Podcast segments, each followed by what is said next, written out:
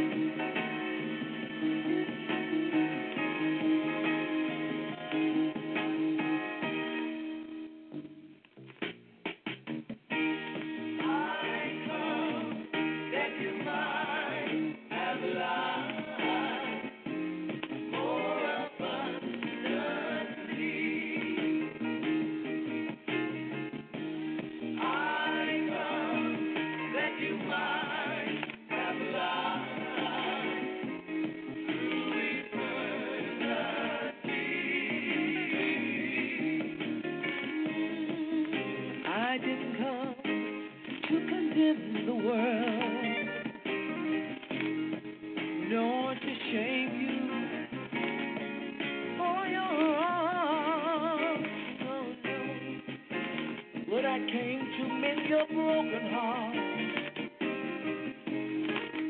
and give your heart a song.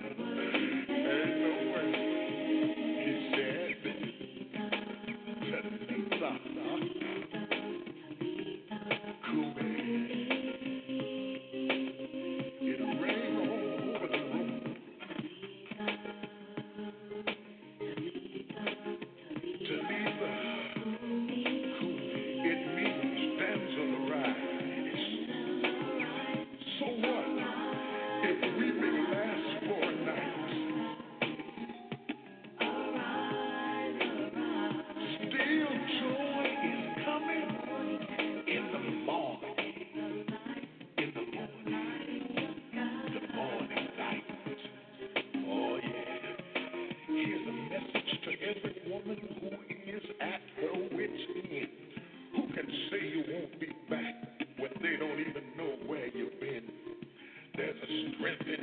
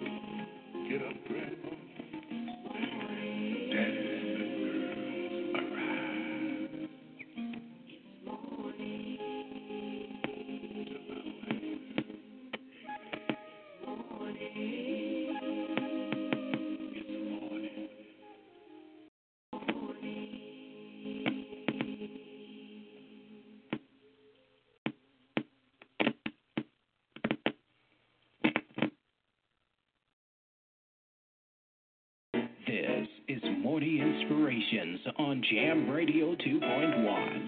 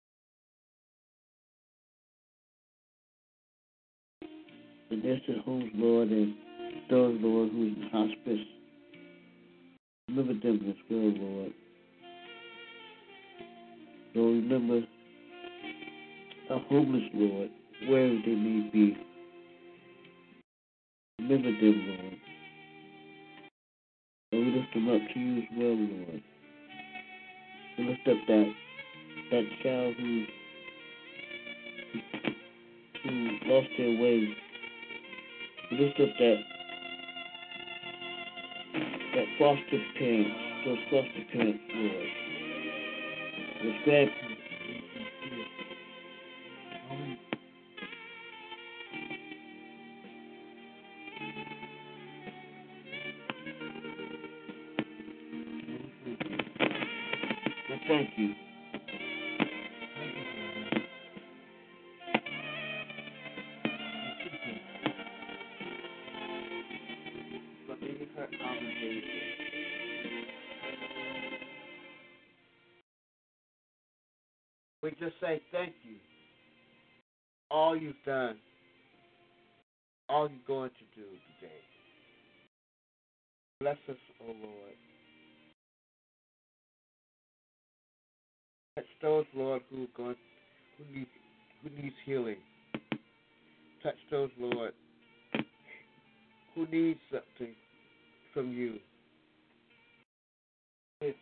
you.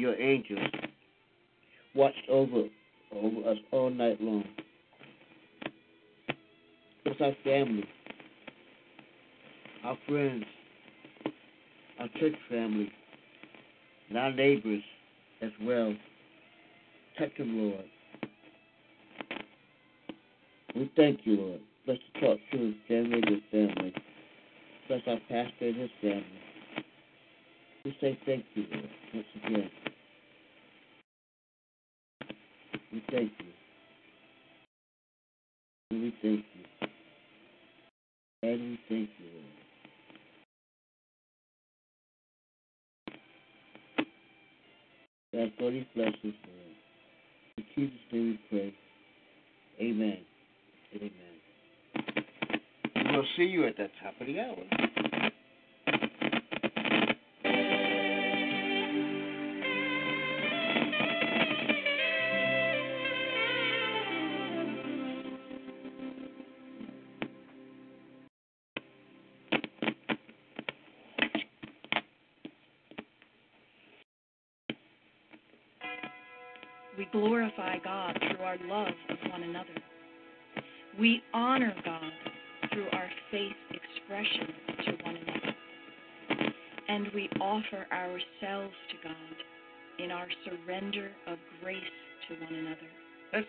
Shelley McDay, and today she brings you an inspiring message of faith and hope. I'm Peter Wallace. This is Day One.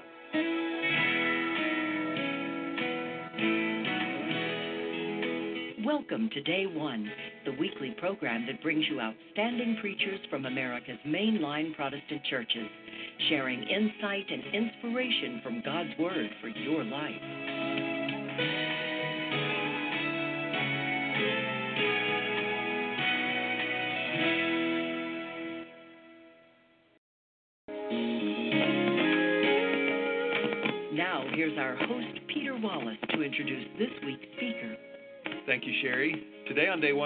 To welcome the Reverend Shelley D. McDade, interim pastor of the Church of the Ascension in the city of New York. After earning her bachelor's degree in radio, television, and marketing at Ashland College in Ashland, Ohio, Shelley spent 24 years working in marketing and advertising throughout the United States and the Pacific. She earned her Master of Divinity in 2010 from the General Theological Seminary in New York, and shortly thereafter became Associate Rector at Ascension. Shelley, thanks for being with us. Thank you for having me. You've had an interesting career path. You worked for 24 years in the challenging marketing and advertising industry, and I understand you moved to New York City in 1996 to continue your career, but found yourself getting more involved in an Episcopal church. How did that all unfold for you? Well, actually, my involvement in church happened much earlier than New York City. Mm-hmm. But when I came into sort of the height of my secular career, was the, the time when God was, I think, calling me the strongest as well. And whenever I moved from city to city regarding my career, I would always go to a new church. But when I came to New York City, um, where I normally would have gone to a Methodist church, I just sort of stumbled onto this Episcopal church. It was right outside uh, the reservoir in, in the park, which is so beautiful, and you just couldn't miss this fabulous church. So I decided to go in and, and see what worship was like there. And I just found it so comprehensive. And my experience was there was so loving and giving. It was the Church of the Heavenly Rest, and I just I just felt myself growing and more and more and being pulled into something deeper that God wanted from me. So, how did you make the decision to go to seminary? Well, the decision itself was not necessarily one that I expected. At the time within my faith, I just knew that it was growing. I had no idea that it was going to end up in priesthood. No one is more shocked than me that that's that's what I am today. But at the time, I knew that I needed to know more about God. I knew that I needed to understand more about church as I was sitting in the pew. And so I would go back and ask questions. Um, a woman who has been in my life since junior high, I called her up and I said, Mrs. Quick, I need to know more about the church. Is there a book that you could tell me about that would help me understand church more? And with all the love and patience in the world, she said to me, Of course, I know a great book. It's called the Bible. so I immediately said, Oh no, what am I in for? So I really just began to study Scripture. I wasn't thinking at all about going into seminary. But with each step in learning more about Scripture, stepping deeper into um, such sacred text, I found myself wanting more and being called to more. And I knew that there was deeper study that needed to happen. And so I just thought, let me call up the seminary and see what they have to say. Let me see what classes are around. And with each phone call, they would ask me questions. And with each question they asked me, I had to think further and deeper. So it finally came to a point where I had to really recognize myself that something was about to happen and I needed to just let go hmm. and see where God was going to take it. So you graduated from seminary three years ago and now serve as interim pastor of a historic church in Greenwich Village. Introduce us to your parish. Oh my goodness. It's such an amazing parish. It's very eclectic. So if if you've ever been in New York or know what the village areas are hmm. like, you could be sitting in a pew next to someone who works on Wall Street, and right next to them is going to be a person who may not even be working, or they may be in the arts, or they may be in some other industry. But coming from such different areas of life, sitting within our pews, and especially in a village area of the city, they're going to sit down and be New Yorkers. Mm-hmm. They're going to talk about art. They're going to talk about history. They're going to talk about all these amazing things about New York and God and the spirit within the city. So there's such a joy. They challenge me. They offer me such beauty. And in all honesty, I have never felt so much a part of a community as I have at this point in my life. Mm-hmm. And what are some of the ways you and your congregation reach out to the community? We try to look for different ways of reaching out. Uh, clearly, we're in a part of the city that is um, uh, quite nice. You know, it's Fifth Avenue. It's right up from Washington Square Park, and there's a lot of people um, of good means around us. So we have to balance out what the needs are for the neighborhoods around us, as well as the spiritual needs. So one of the ways that we reach out is we have a, a food pantry called the Michael D. Fender Food Pantry, in which we offer one to two days a week where we literally hand out food to those people who are on the fringe, actually. They're not folks who are homeless, um, but they're also folks who cannot necessarily pay all the bills in a month. So we literally hand them groceries, and they line up across the street, and we don't ask any questions, and we just hand out the food. We also help some of the kids in the area with a tutoring program, and we do that um, every Monday during the school year. But this past year, because of Hurricane Sandy and some other issues that have been going on, we actually have been extending ourselves through other organizations such as Habitat for Humanity, Episcopal Charities, um, and the relief and development, and those areas where we can be part of a larger structure in helping out. So we'll do collections and things like that as well. But mostly we take care of a village that is amongst many neighborhoods. And so sometimes the dynamics of that change. Well, this week your sermon is based on the epistle lesson from Galatians chapter 1, verses 11 through 24. Would you read it for us? Yes. For I want you to know, brothers and sisters, that the gospel that was proclaimed by me is not of human origin.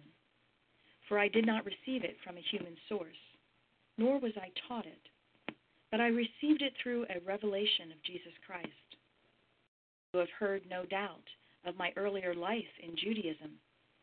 I was violently persecuting the Church of God and was trying to destroy it. I advanced in Judaism beyond many among my people of the same age, for I was far more zealous for the traditions of my ancestors. But when God, who had set me apart before I was born and called me through his grace, was pleased to reveal his Son to me so that I might proclaim him among the Gentiles, I did not confer with any human being, nor did I go up to Jerusalem to those who were already apostles before me. But I went away at once into Arabia, and afterwards I returned to Damascus. Then, after three years, I did go up to Jerusalem to visit Cephas and stayed with him fifteen days. But I did not see any other apostles except James, the Lord's brother. In what I am writing to you before God, I do not lie. Then I went into the regions of Syria and Cilicia, and I was still unknown by sight to the churches of Judea that are in Christ. They only heard it said, The one who formerly was prosecuting us is now proclaiming the faith he once tried to destroy. And they glorified God because of me. So Paul sketches his background and authority as a spiritual leader, but what was going on in the Galatian church that prompted Paul to write them? Actually, Paul wrote that letter in anger. Mm. There were other people who were also proclaiming Jesus, but part of the concern was that they were really pushing the uh, traditions of Judaism.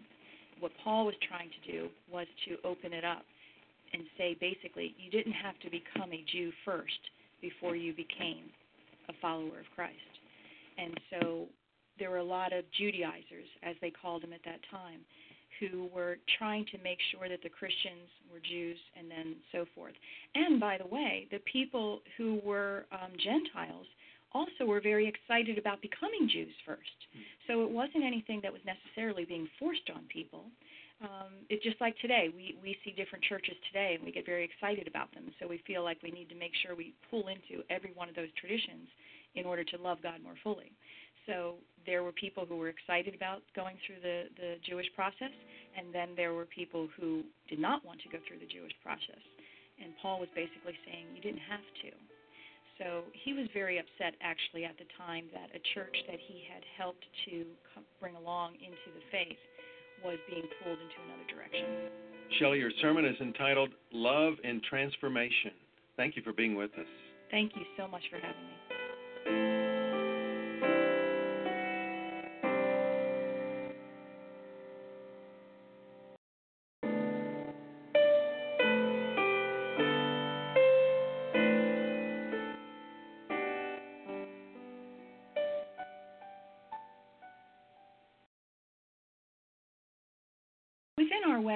Culture, we believe ourselves, our lives, and our homelands to have certain rights when it comes to choosing how we are to live and what we are allowed to do with and within those lives.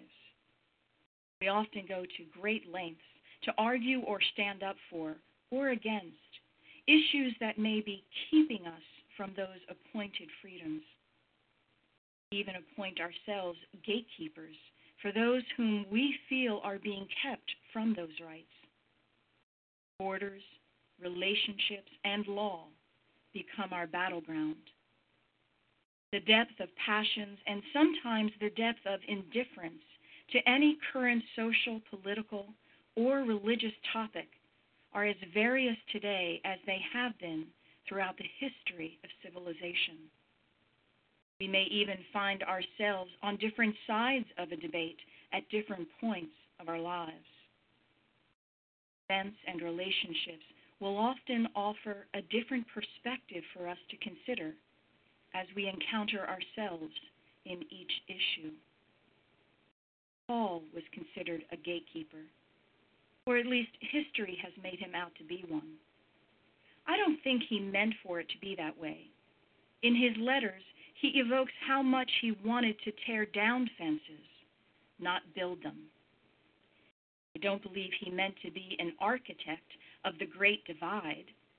All he wanted was for people to open up and experience the great divine, to offer a path to God's love for all who wanted to receive it. Sometimes history and intention can get lost in translation, and God's love is lost with it. What is needed is an understanding of love in transformation. Paul's letter to the Galatians has been used throughout the ages by both Christians and Jews alike to draw boundaries. It has even created division within the Christian faith itself. We like to demonstrate our depth of love for God and God's love for us by sometimes comparing our faith commitment and personal conversion experiences to Paul's not our fault, really. The story of Paul's transformation in the book of Acts had already given dramatic license to establish new details and timelines of his maturity in faith.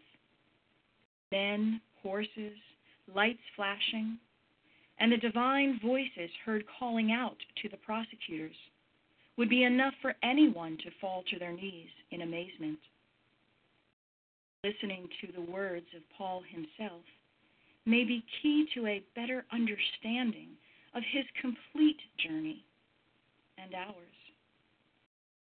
Hear Paul's own account of his life in and with Jesus is no less dramatic than the story in Acts.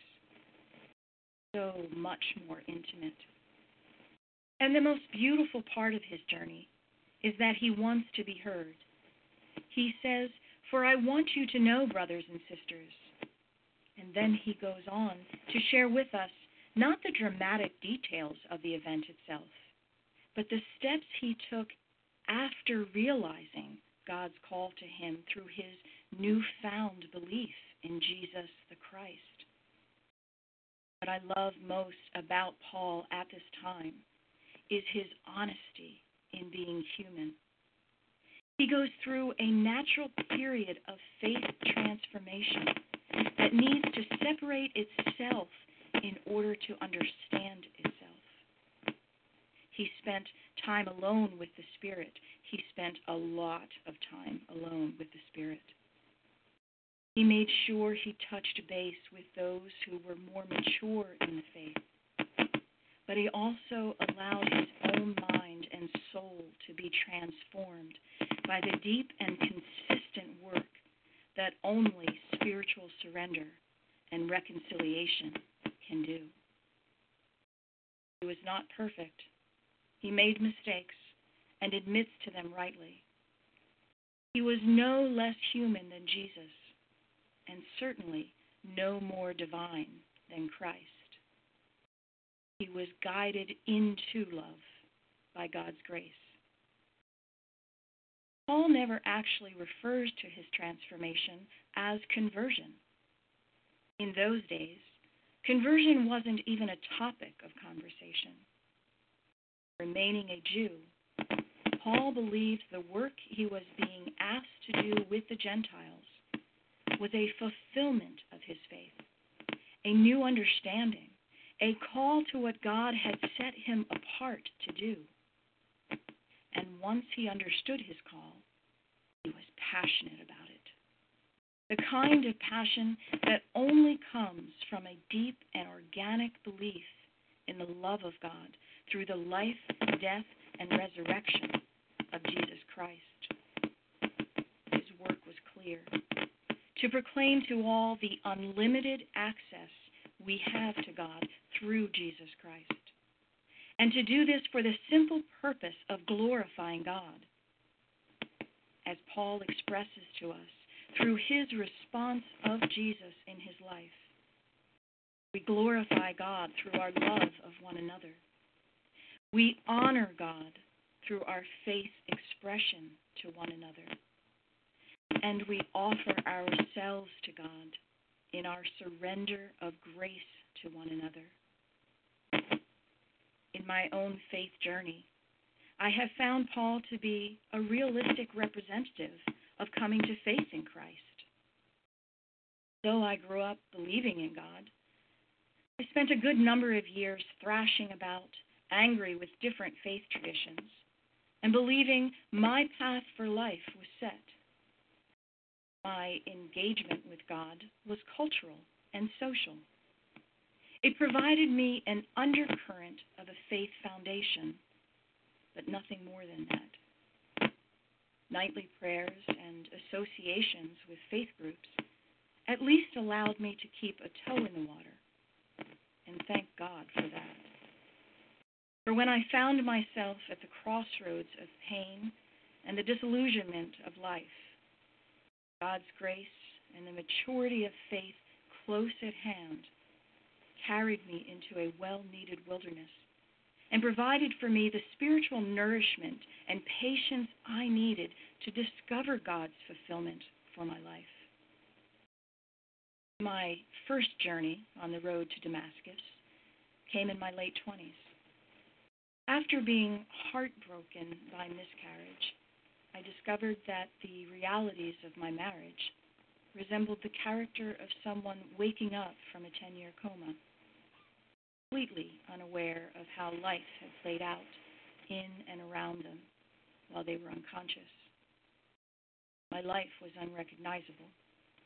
It took time to recover and learn once again how to respond to life rather than react to it as I said earlier, I was fortunate to have people in my life who had a maturity of faith.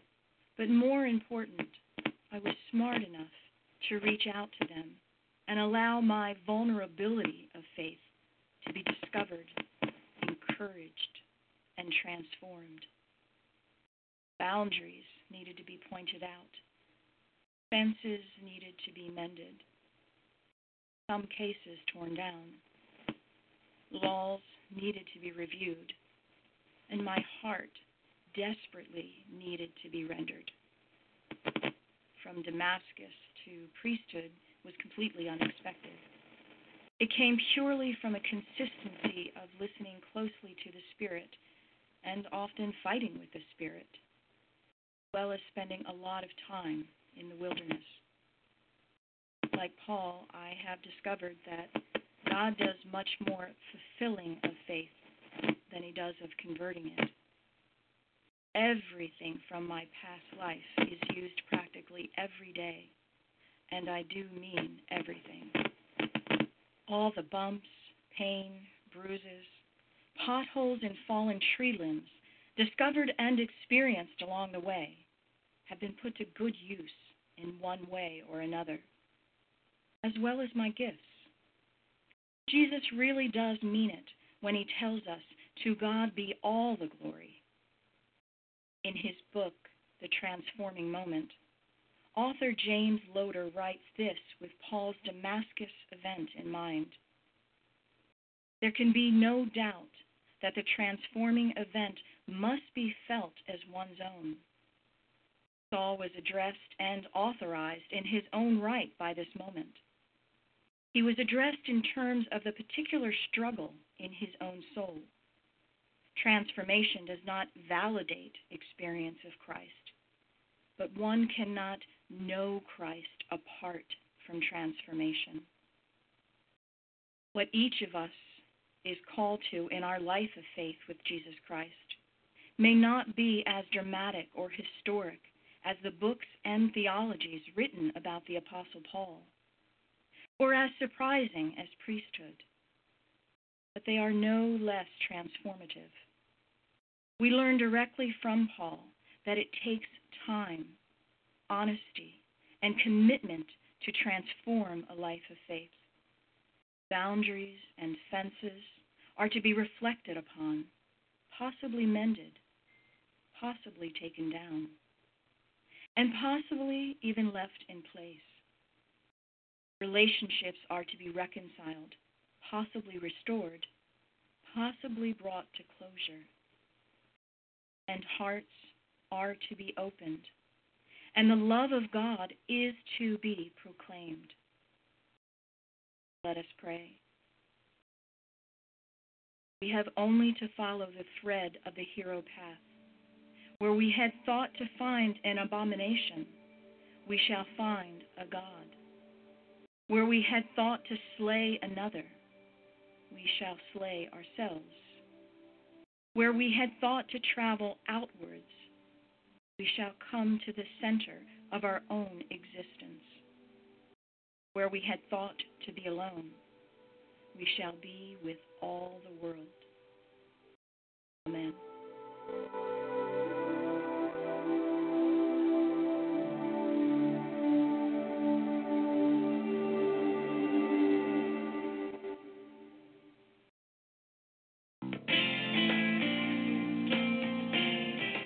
Shelley McDade offers some final reflections on today's message with our host, Peter Wallace. Shelley, this text from Galatians and your sermon on it give us fascinating insights into Paul's life and ministry. You said that history has made Paul out to be a gatekeeper, but you don't think he meant to be. Rather, he frequently expresses the desire in his letters to tear down barriers rather than build them.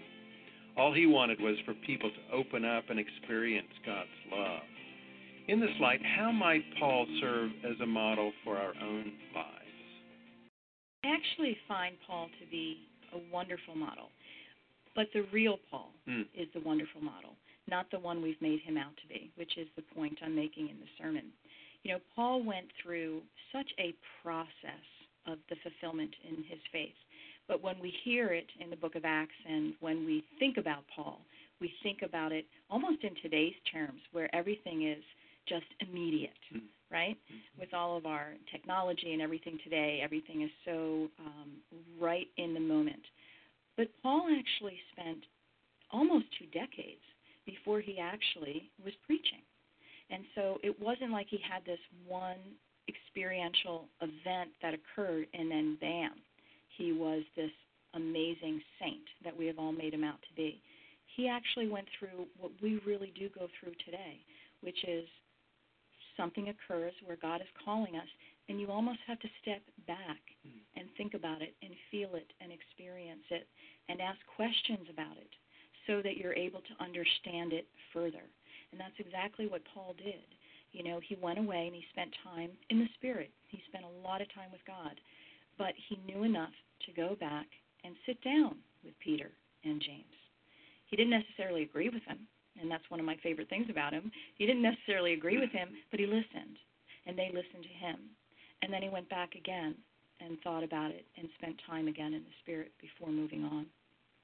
Shelley, what's one thing from your sermon today that you hope our listeners will keep in mind this week?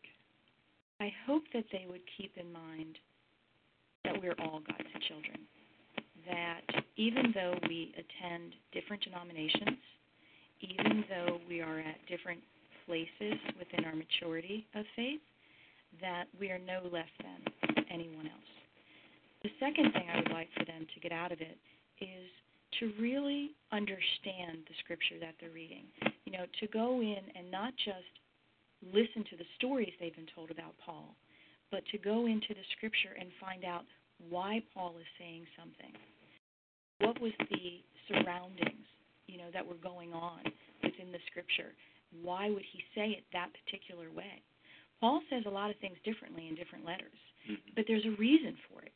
You know, there's very much a reason for why Paul is saying something within the context of the village that he's talking to, the people that he's talking to, the group in with which he's talking to. And he's really wonderful about making sure that the journey that's in front of him, he's meeting them where they are. And so I think it's very important for us to meet each other where we are as well. Shelley McDade, thank you for being with us. Thank you. Day One is the voice of America's mainline Protestant churches. Visit us online at dayone.org. Our program is recorded and edited by Donald Jones and produced by Peter Wallace. Thank you for joining us. I'm Sherry Miller, wishing you all God's blessings on Day One and forever.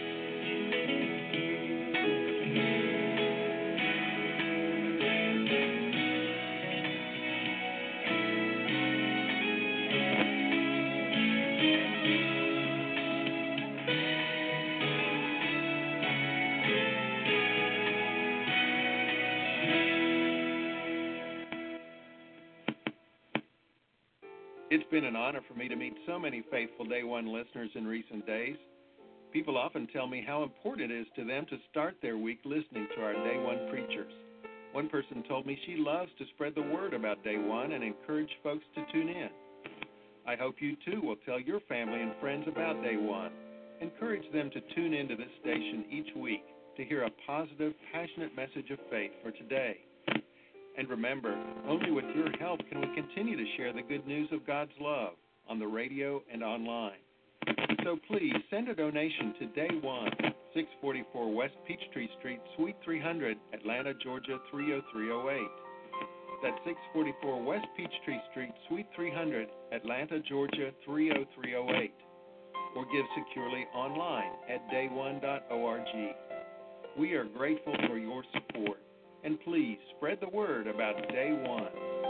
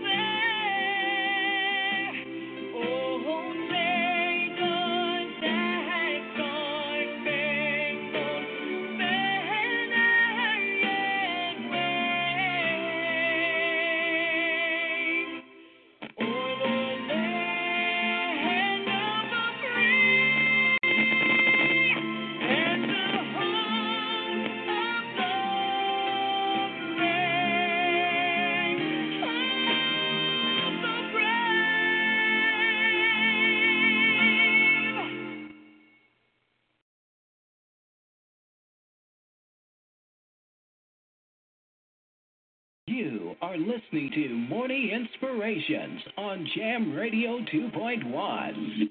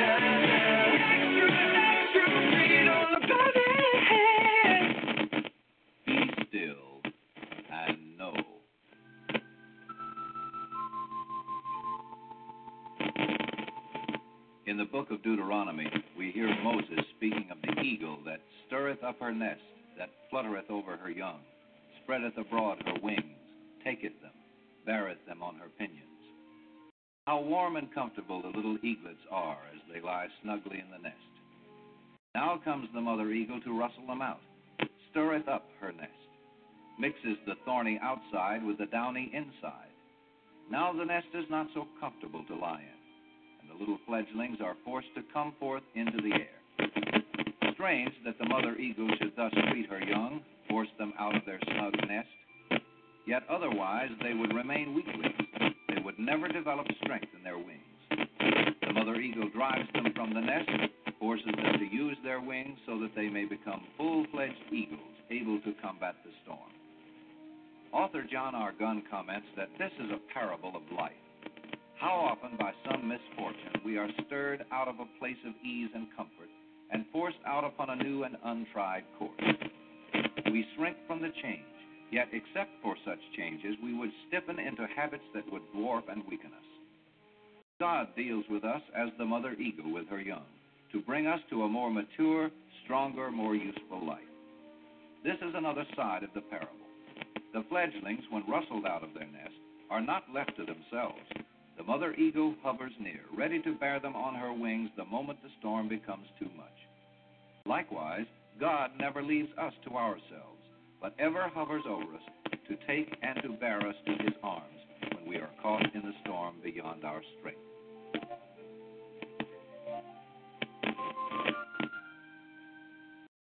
Be Still and Know, produced for the Presbyterian Church in the United States, closes with this passage from Deuteronomy.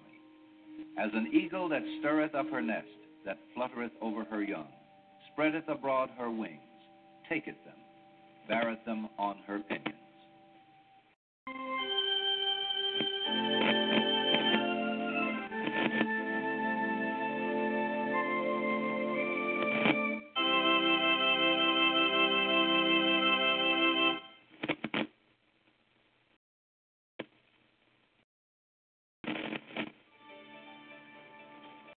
Television station required to accept church advertising? On behalf of the Christian Law Association, that's attorney David Gibbs Jr., and this is the Legal Alert. A pastor called the Christian Law Association office is quite upset that the commercial for his church was never aired when he gave it to a local TV station. The church was having a special right to life event on an upcoming Sunday. And the pastor had contracted and paid a local television station to run his commercial a certain number of times. That commercial was never shown. The Christian Law Association informed the pastor that as a private publishing company, the local station could set its own standards for what was acceptable for them to put out. It is difficult to prove discrimination when the standard is subjective. The only recourse for this pastor was to get his money back from the station and choose a different one. Instant answers to many of your legal questions. That's what you'll find when you go online to ChristianLaw.org. That's ChristianLaw.org. Or call us toll free at 888 252 1969.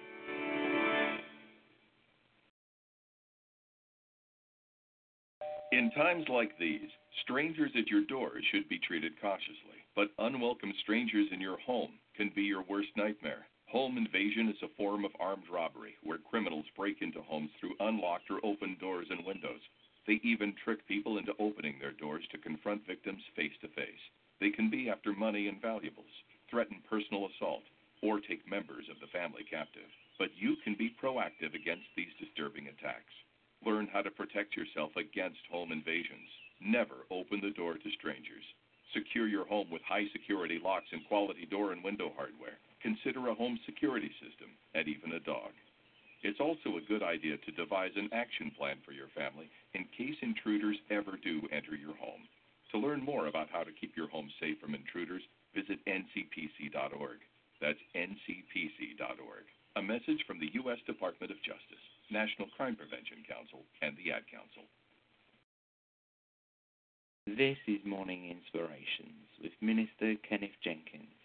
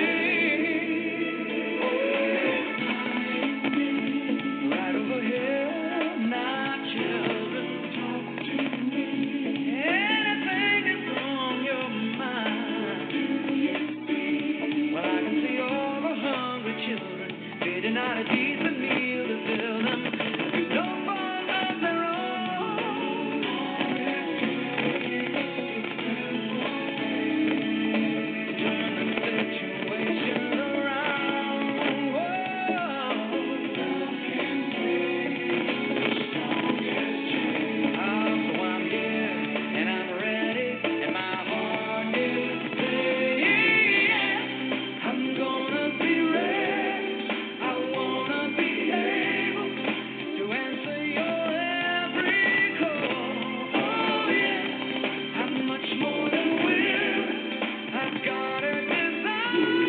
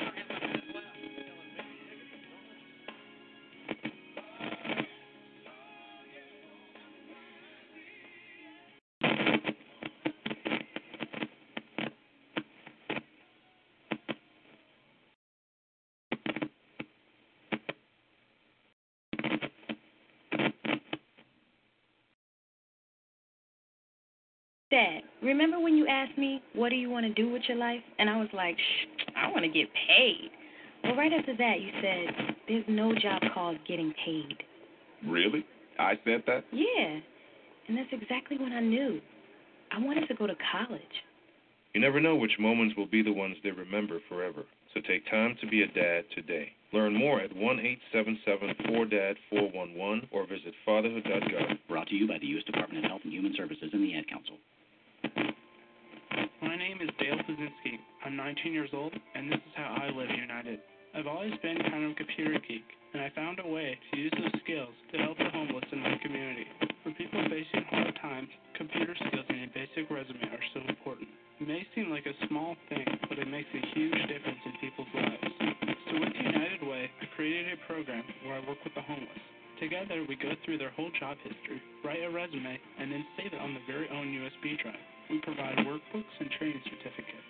I even budgeted for cupcakes so we can celebrate as a class when one of our people gets a job. That's huge. When somebody says, hey man, that job that you helped me apply for, I got it. That's what Living United feels like to me. My name is Dale Pazinski. I help people achieve financial independence. So I don't just wear the shirt, I live it. Give, advocate, volunteer. Live United. Go to liveunited.org. Brought to you by United Way and the Ad Council. This is Morning Inspiration with Minister Kenneth Jenkins.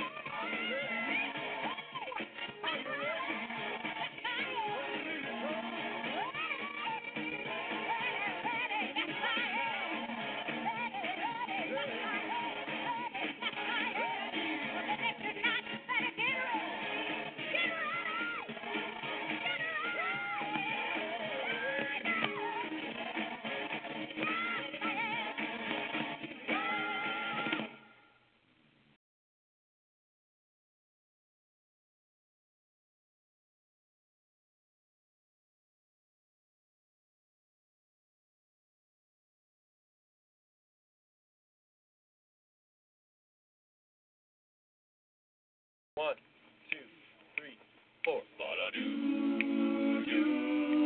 Ever, ever rock and rock and rock.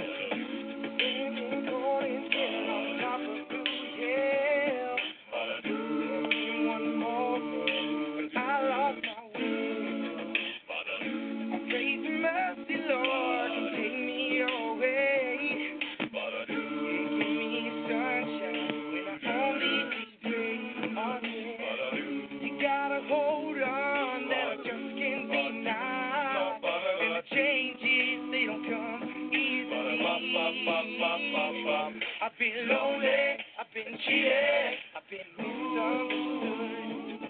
I've been washed up, I've been put down, and told I'm no good. But with you I belong, cause you help me be strong. It's a change in my life since you came along.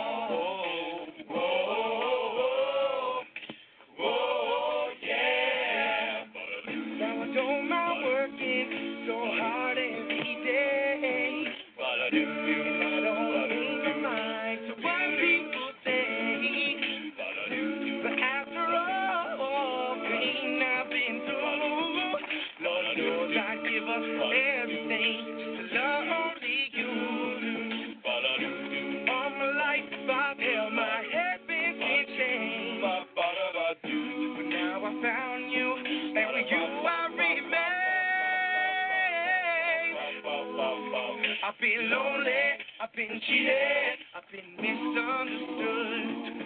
I've been washed up, I've been put down, and told I'm no good. But with you I belong, cause you help me be strong. There's a change in my life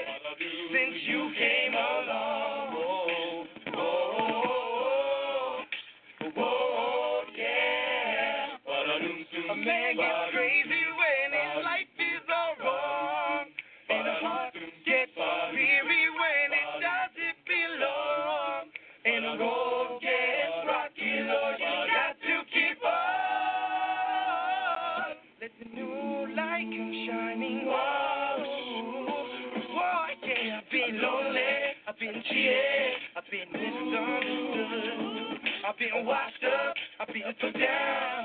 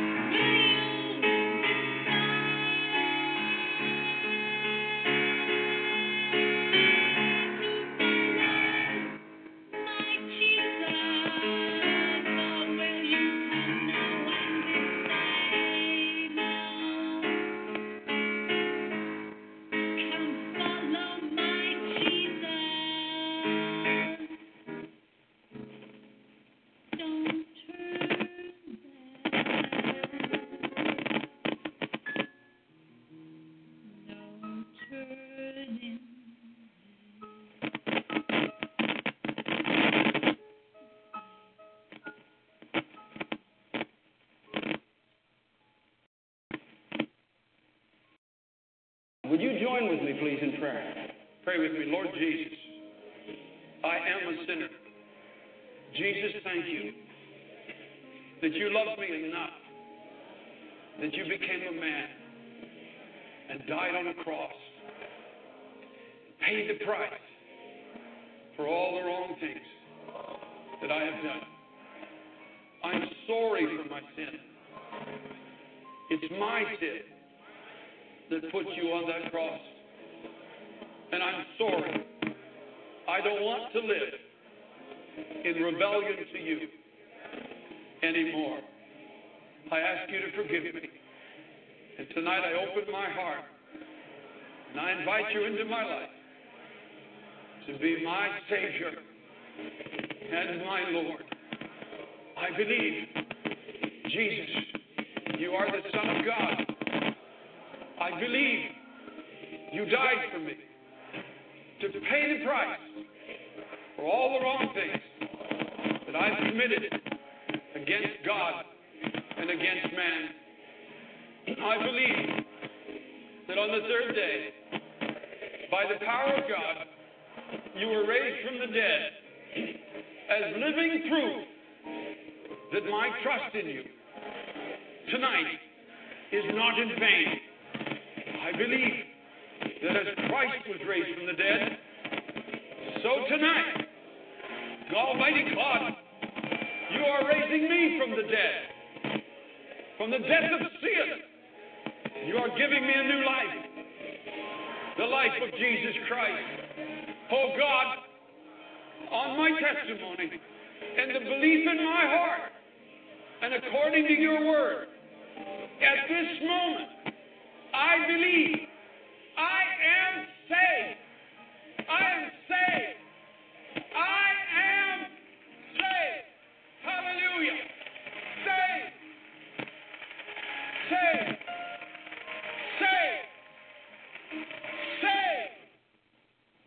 Me ask you, friends, in closing tonight, have you done this? Have you obeyed the gospel? Have you obeyed the gospel? Have you come to that obedience of faith? Have you come to that place of true repentance and true faith? Have you turned around? Have you forsaken your sin? Have you turned around? Have you forsaken your sin? Are you trusting alone tonight in Jesus Christ for your salvation? For there is no other way, there is no other message. For there is no other way, there is no other message. Oh, come to Him. Come to the Savior tonight. Come to Him just as you are. Come to Him in your sin. Come to Him in all your needs. And cast yourself upon His mercy and upon His infinite grace. Cast yourself upon His mercy and upon His infinite grace. Cast yourself wholly to Him. And you too will enter into that joy of sins forgiven, peace with God, and eternal, abundant life through Jesus Christ, our Lord. For how will you escape if you neglect so great salvation? For how will you escape if you neglect?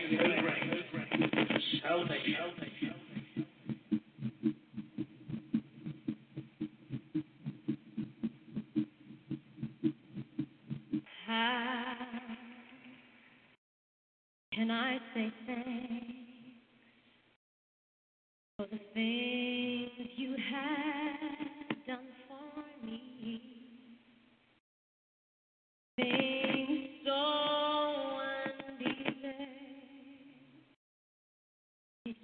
gave your very life for. The voices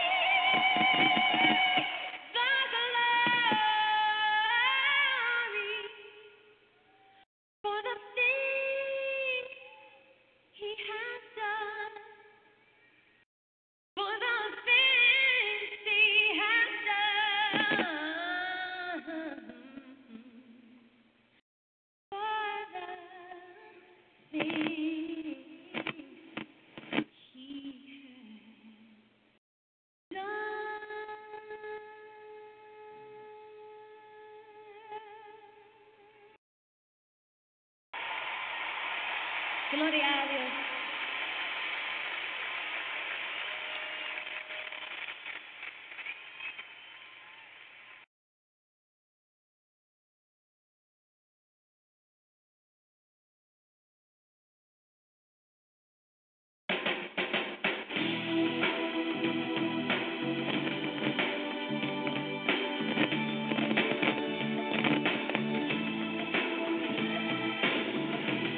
Have a wonderful and blessed day.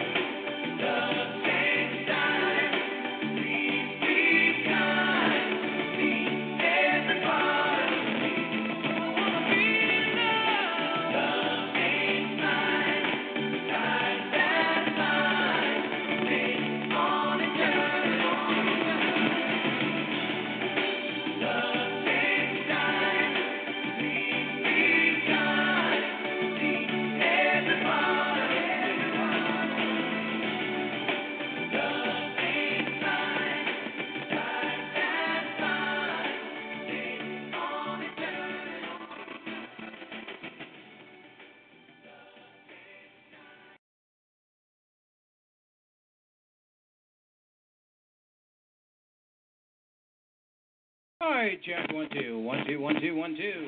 This is Jam Radio Network.